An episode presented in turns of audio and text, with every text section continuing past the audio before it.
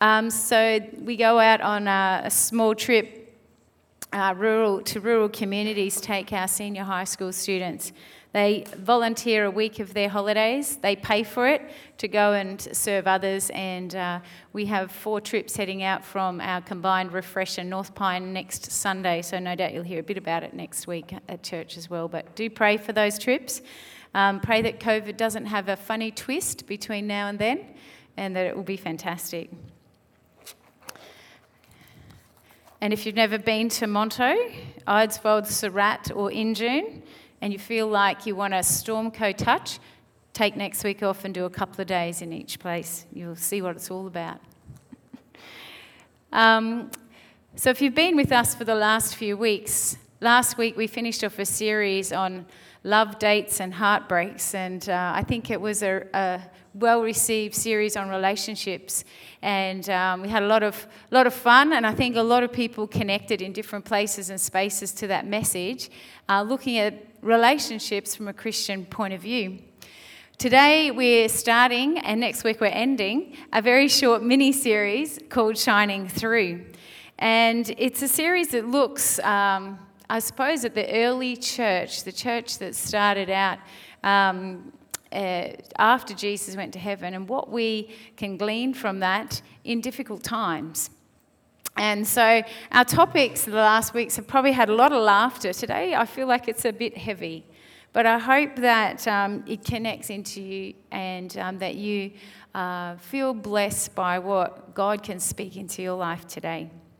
You know, one of the uh, perhaps very objectional, uh, irrational, and criticized aspects of Christianity is this statement here. Let's just see if I've got my clicker working.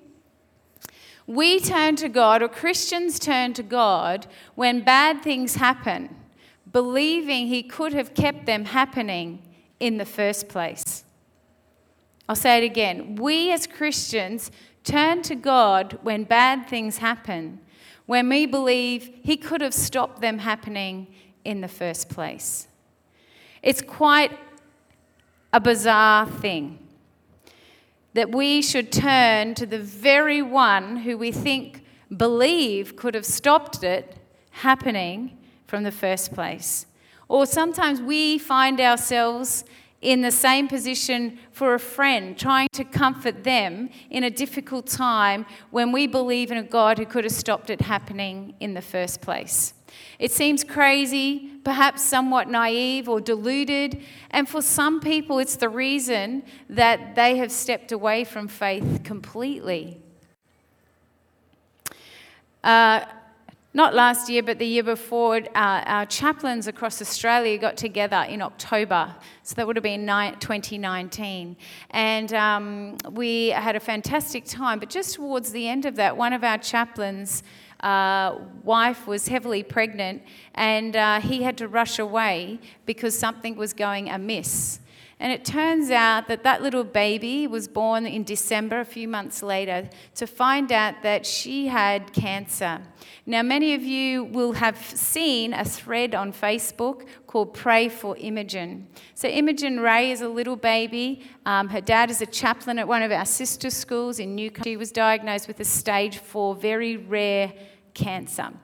And they set up a feed on Facebook and Instagram, hashtag pray for Imogen. And right through, very consistently, even up to yesterday, they continue to give updates on Imogen. They continue to praise God for the blessings along the way. Uh, that she's now 18 months old and that she is continually fighting. She's been on chemotherapy all of this time and continually fighting this disease. They've been reaching out across the world for people to pray for Imogen, and she's still with us. She's growing hair, she's sitting up and doing little things, and we don't know what the future holds, but many of us pray for Imogen. Only a few months ago, there uh, was a feed that came up to pray for somebody else. Pray for Shani. Now, Shani is a young adult, 22. She was a teacher at one of our sister schools in Adelaide for the last two years at Prescott Primary Northern. And in late March, she was diagnosed with cancer also. But sadly, this week, on Monday, we had the news that she passed away. And I sat in my car and I cried. I don't even know Shani, but um, I went to college, university with her mum and dad, and I just thought it was so, so sad. It is so, so sad. It just overwhelmed me completely. And so you look at these, and, and the, you look at these two situations, and as Christians, you go, what, what? I put this question up. Oh, there you go. I forgot I had these slides. There's a Imogen that was posted as of yesterday. And that's her sisters praying for her. She's got four sisters. And uh, this is beautiful Shani. This photo here is her graduation from Avondale just two years ago, where she is just sharing her dream. She just fell in love with teaching. And she was so excited to have received a position to teach. And she had dreams and hopes to be a, English as a second language teacher because she fell in love with Cambodia um, on mission trips. Um, you know, the question that we come away with is what do we do with this? What do we do with this as Christians? You know, the men and women of the Bible in their times, they also experienced suffering and prayers that weren't answered in the way that they had hoped. And so today, we're actually looking at it's not a lot of my words, it's a lot of the words from the Bible, from the scripture today. Uh, and if you have your Bible with you or on your phone, you're welcome to look it up. I'm going to be using the NIV um, translation, but it will also be on the screen. And we're to take up the context here. It's about 15 years after Jesus had gone back to heaven. And this is the story that we're going to take up in Acts chapter 12. And um, these uh, people in this story come to a point of the similar, like, what's happening here? Where is God in all of this? What is going on? And so we're going to pick it up here with Acts chapter 12 and verse 1. It was about this time that King Herod arrested some who belonged to the church, intending to persecute them. Now, Herod here is the grandson of Herod the Great, the, the, the Herod that we hear of in the Christmas story. And that Herod was a very violent man. And so was this Herod, his grandson. Unfortunately, he had carried on that trait. And because um, politics gets in the way of so many things, this guy here uh, wanted to side with some of the Jews who weren't happy with this newfound thing called Christians or followers of Jesus that was growing and thriving in the area that they were living. And so Herod thought for a political move, what he would do is try to track down some of these people who belong to the church and persecute them, put them through difficult times. And the sum he was particularly looking for were those 12, 11, 11 apostles that had been the key uh, instigators in this movement of what was become known as Christianity the message for today. I remember reading this story not that long ago, maybe a couple of years ago, um, when I went through the book of Acts, and it, the similar thoughts jumped out at me when I read the story as to what we'll discover today. And this is what happens He had James, the brother of John, put to death with the sword. Now, I don't know if you realize that very early in the in the in the um, years past Jesus uh, returning to heaven, we have the first apostle, the first disciple persecuted and killed for his faith, and that was John.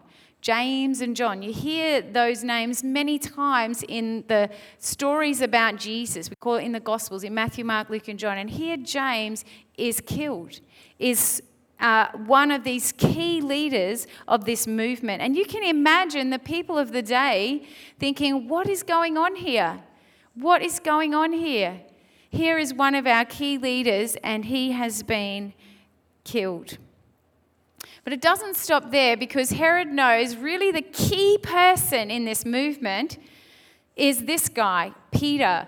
When he, Herod, saw this, was met with so much approval amongst the Jews that they were so excited that James had been killed that this might dampen down this new movement of what was called Christianity, he proceeded to take Peter too. He thought, if I could get Peter, this is really going to dampen this movement. And he decided he would do this during a festival, a, a Jewish festival called the Festival of Unleavened Bread. He, uh, and he did. He got him. After arresting him, he put him in prison, handed him over to be guarded by four squads of public trial after the Passover. He really wanted to make a really big thing of this, and it was really a big political move for him that he would be able to win uh, points from the Jewish community over which he actually ruled.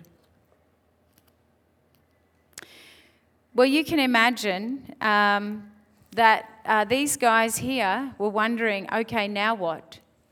So, what did they do? So, Peter was kept in prison, but the church, these followers of Jesus, these new Christians, earnestly prayed to God for him. And this is where this story, in very conundrum that we started with, that we turn to God in difficult times when we knew, when we believe He could have stopped them in the very first place. Here we find these early Christians doing the very same thing that we do today. We might think we, we're crazy. Well, they were crazy too. In fact, we got our crazy from them. And if it wasn't for them, we have today. These are the people that were closest to the action. These are people who uh, knew people that walked and talked with Jesus. Some of them would have even done it themselves. They were in the thick of it, they were closest to the action. And they knew Jesus personally or firsthand, but they were not immune to difficult times, to suffering, or to prayers that weren't answered in the way that they would have hoped. These people turned to God. They came to God even when God could have stopped it happening. I want to just jump ahead. We're going to come back to this story. Peter doesn't die. Um, so that's a bit of a, what do you call that in a movie where you, the spoil, there's the spoil. And I think you, most of us will know that he doesn't die at this particular time. But he writes a letter later in the Bible, at the very end of the Bible, there are three letters Peter writes, uh, two Hello? Uh, that he writes. And in that, he writes these words, which are really, I think, if we're going through difficult times, can be very confronting. Oh, there we go. Jesus' followers asked. Yeah, we talked about that. Yeah. Should. Praise be to the God and Father of our Lord Jesus Christ. Now, here's a guy who knew what it was like to suffer. Here's a guy who knew what it was like to be in prison, to be wrongly accused. In fact, after this story, after this whole incident passes, when we finish the story a little later on, Peter actually becomes a fugitive. He actually is somebody who, who goes into hiding for what they think was possibly 10 or more years. He goes into hiding. Um, Peter knows what it's like to live in a difficult circumstance. And he starts in this account, he says, Praise be to God, our Lord and Father. It doesn't really make sense to be able to praise God in the difficult times. But here is a man who's been there, done that, and says, Praise be to God. And the reason he says that is because of this. In his great mercy, in God's great mercy, he has given us a new birth into a living hope through the resurrection of Jesus Christ from the dead. He says, I knew this guy. His name was Jesus. I walked with him, I talked with him. I knew this guy. And he is my living hope because he loved me some of us may be familiar with Peter, but he was a character when he was with Jesus. He was a bit rough on the edges. He liked to say things immediately as they came to his mind. He, he was, uh, he was a, a work in progress. Maybe that sounds like you. Certainly sounds like me. Lots of things didn't make sense to Peter. And Jesus' death and resurrection was the icing on the cake. Didn't make sense. But he experienced the love of Jesus. He saw his death, he experienced his resurrection. And he says, This one thing I know I know Jesus, and he is my living hope. In spite of the difficulties, in spite of the, ta- the hard things that are going on, our hope is anchored to Jesus and what he did for us. This is what Peter believed. He goes on to say, In all this you greatly rejoice. Though now for a little while you may have had to suffer grief in all kinds of trials. This is confronting. This is hard. How do we rejoice in the trials that we are going through? How do we do it? But he's encouraging us and he's, he's saying, My testimony to you is rejoice in these times of trial. It is in the big picture, the really big picture of what we as Christians believe of eternity is a small time. And I can vouch for, and I know probably every single one of you can vouch for, that in the midst of a difficult time, it does not feel like a short time. One day feels like a very long time. Sometimes one hour feels like a very long time. But Peter tries to encourage us here in these words that he is writing. He says, These things have come so that the proven genuineness of your faith may result in praise, glory, and honor when Jesus Christ is revealed. He's saying, Your faith will shine through. Your faith will shine through in your dark times. And I was looking around here and I almost thought maybe we should just turn off all the lights. If we turned off every light, these little tiny lights that are on the stairs, they would shine through.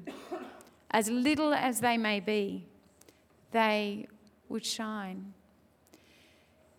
And Peter is encouraging us here, as difficult as this is, to say, hey, in these dark times, your faith is going to bring praise and glory to God. People are going to look at you and be inspired and encouraged because your faith is shining through. Though you have not seen him, how true is that? We've, I've never eyeballed Jesus. Peter did. But he's saying this to you and I today. You, we haven't seen him. He says, but you love him. And even though you do not see him now, you believe in him. And you are filled with an inexpressible and glorious joy, for you are receiving the end result of your faith, the salvation of your souls. He wants us to keep our eyes fixed on Jesus, on his death and his resurrection, and what that means in the very big picture of life. Is it easy? No way. But he wants to encourage us in whatever difficult times we will or are going through. He wants us to know he's been there too. And he pens these words for you and I today. You love him, you believe in him.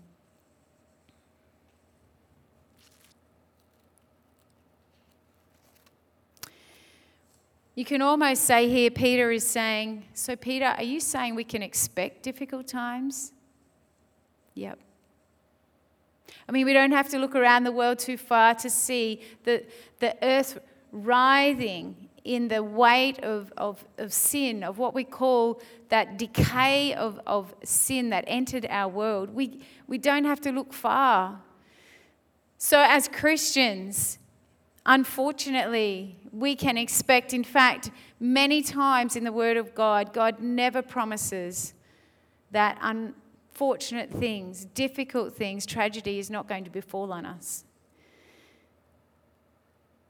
But He does promise that He will be with us.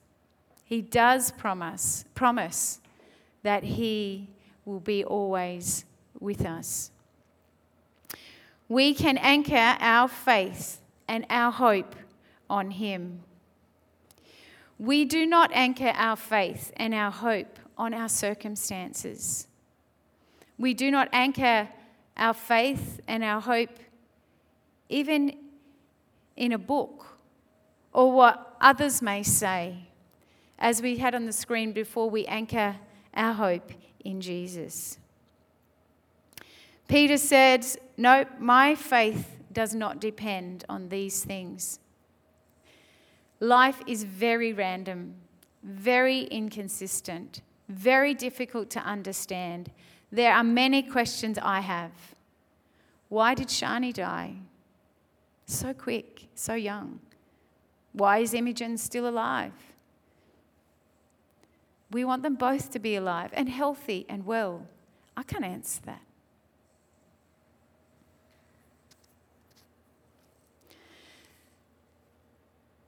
You are receiving the end result of your faith, the salvation of your souls. Our hope will not be in vain. Our hope will not be in vain. When we go back to the story now, remembering Peter penned these words after this story happened, we have here Peter is in prison. And I'm just going to jump back. Peter is in prison. And I'm going to tell the story, but you can read it through uh, the rest of, of, of chapter 12. And he's in prison one night, and an angel taps him on the shoulder, pretty much. Hey, Peter, get up. And Peter's chains fall off, and gates that you might come to in various places, parting the waters the soldiers are oblivious, and he walks out in the dark of night, out into the street, out of this prison, out of the way of this entourage of guards, and just out onto the street. And this is where verse 11 says Then he came to himself and said, Now I know without a doubt the Lord has sent his angel and rescued me from Herod's clutches and from everything the Jewish people were hoping to happen. For a while there, he's thinking, is this a dream? Am I just, am I just dreaming this? But he comes to this realization that no, this is not a dream. And then he knows that there is a group of people praying for him. Somehow, obviously, this message must have got to him, or maybe he didn't know they were praying for him. Maybe he just knew this is where they would gather. And he heads over to this home. And in the dark of night, he knocks on the door. Now, inside, if you remember back at the start, it said the church was earnestly praying for him. So we can imagine a room in the dark of in the deep dark of night. These people have gathered together and they're praying. Was it the first night or the second night or the third night? I'm not sure. But these guys are praying for, for Peter. I'm guessing they're praying for his release. And we hear then uh, there's a knock on the door in the night. And this young girl, maybe someone, you know, around year 10, year 11, who knows, comes to the door. Her name is Rhoda, and she, she peeks out the door and she sees it's Peter. And she is so astonished that he should be at the door. She runs back without opening the door and she runs back to the group who are praying and says, Peter's at the door, Peter's at the door, Peter's at the door. And they, You're crazy. I don't know what that says about prayer, but perhaps they certainly weren't anticipating their prayers to be answered either so quick or in that way. I'm sure they were hoping for an answer to prayer. Maybe it's the same for us when we pray. We don't anticipate the way that God is going to answer that prayer. I think many times than not, it's a totally different way than we expect, or in a different time frame than we expect. Is it easy? no. These guys are praying, Peter's at the door, Peter's at the door. Come on, Rody. Don't be silly. No, no, really. As it turns out, Peter was at the door. And he does get let in. And he he talks to them. Peter motioned with his hands for them to be quiet. Remember, it's the middle of the night. We know what how noise travels in the middle of the night. We also know that Peter's head, Peter's life, is on trial here. He certainly doesn't want the neighbours to know that Peter's not in prison anymore, particularly if they happen to be siding with Herod. Shh, shh, shh. And he tells them how the Lord has brought him out of prison. There are times in our lives where, many times, where God brings us out of those difficult times. We need to testify of those, we need to share those. How has God worked in your life this week? It may not mean that He solved the difficult time, He may have brought you through the difficult time. Do we share that to our friends? Have we shared it with our children, with our students at school? Because this work, God does not abandon us in the difficult times. We need to testify. Peter sat down, he talked to them. This is how the Lord worked in my life tonight. And we might think, yeah, God doesn't do anything quite that spectacular for me. But I think no, no regardless of how what we would think how big or small God has worked us through a situation, it is a miracle. And it is worth testifying about.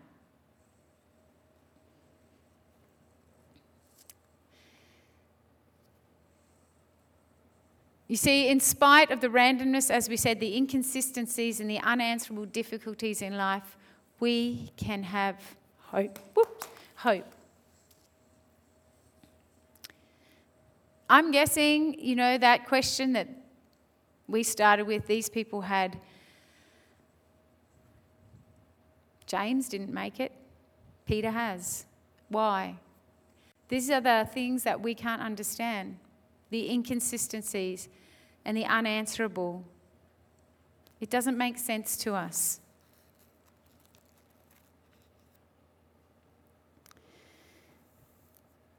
What we do know is this we can have this hope because of these things. Paul writes these words We can, don't need to grieve like those who grieve who have no hope because we have hope.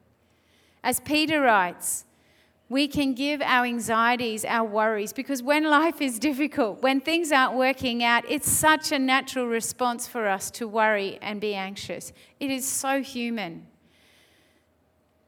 But as as hard as it may be, let's pick them up. Let's give them. Let's cast at Jesus. Because, as the writer of Hebrews says, we can approach God's throne. Let's call that prayer. We can approach God with prayer with confidence so that we may receive mercy and grace to help us in the time of need. This verse here is one of our favorites. Ethan learnt it from when he was very, very young from a kids' church. Do not be anxious about anything, but in every situation, by prayer, give our requests to God. But the next part is awesome, right? And the peace of God, which transcends all understanding, will guard your hearts and minds in Christ Jesus. So much we can't answer. So much we can't understand. But God can give us peace in spite of that chaos. A peace that makes no sense. It is above our understanding, it's above others who might be our friends or look at us understanding. It doesn't make sense. But peace in the middle of the storm. I have a rock here. I want you to imagine that rock is Jesus. Because Our hope is in Jesus alone and his love, in his death, and his resurrection. And that, to me, Jesus is like this rock. It's pretty heavy, it's pretty solid. I wanted a bigger rock, but Mark wasn't willing to go and get me a bigger one. but you know what? I didn't know if it'd be too confronting, but I was going to give you all paper to write down a struggle that you're going through. Um, so you can imagine you're doing it with me. Be aware that there are people in this room who are going through relational struggles right now. It's difficult and it's hard. And you may be saying, Where are you, God? Or why, God? Let me tell you, I can answer the first one. God is right next to you. I can't answer the next one. Why, God? I don't know. But what I do know is that you can take that and whatever it is, as Peter said, I, I can throw this at this rock. I don't know how good my aim is today. Let me try. Yep, bad. I can throw it at the rock. What did it do to the rock? Nothing. That rock is solid. That rock is strong. That rock is sure. That rock is going nowhere. If that's you, if you've got a relational struggle right now, God is your anchor. Trust in Him. There are people here, I know, that financially it's a challenge. COVID has not been kind to us. And some of your hopes and dreams in that space financially have to have to be put aside. It's not easy. There are days you wonder how. How are you going to get through? But the same. We can throw this at this rock. Let me try again. Oh, got it.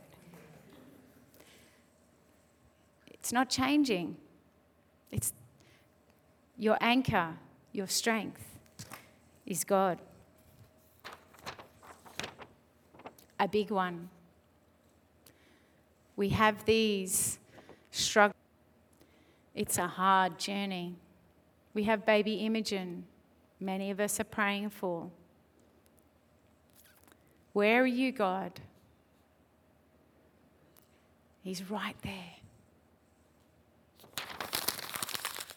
And we can the same. He's not going to change. He's your rock. And I'm going to go through these. We have emotional stresses, strains. We have work, colleagues we may struggle with, and many other aspects. We have spiritual questions, even maybe abuse. I don't know. But sometimes it's really, really hard. I think we all fit into one of these today. Possibly. I do. And whatever we do, however we, we throw them at this rock, however, whatever happens, this rock is not going to change. Jesus is your anchor. Don't look at your circumstance. Don't look at others. Just know your hope, your trust is in Him. Does it always make sense? Mm-mm. The cross didn't make sense. The resurrection doesn't make sense. You believe and you love. That's it. Let's pray. Father God, Lord, I, um, as the singers come up, Lord, we're going to sing about the goodness of God.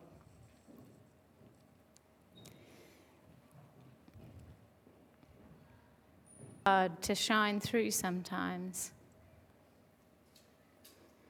when life is tough. But how wonderful it is that God, you are good.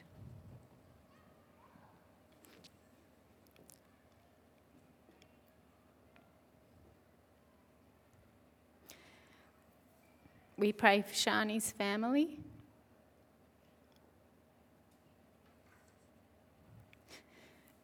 And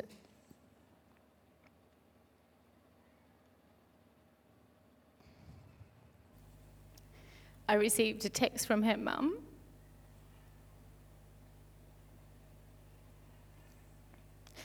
And she finished with, How good is God? Can't wait till Jesus comes.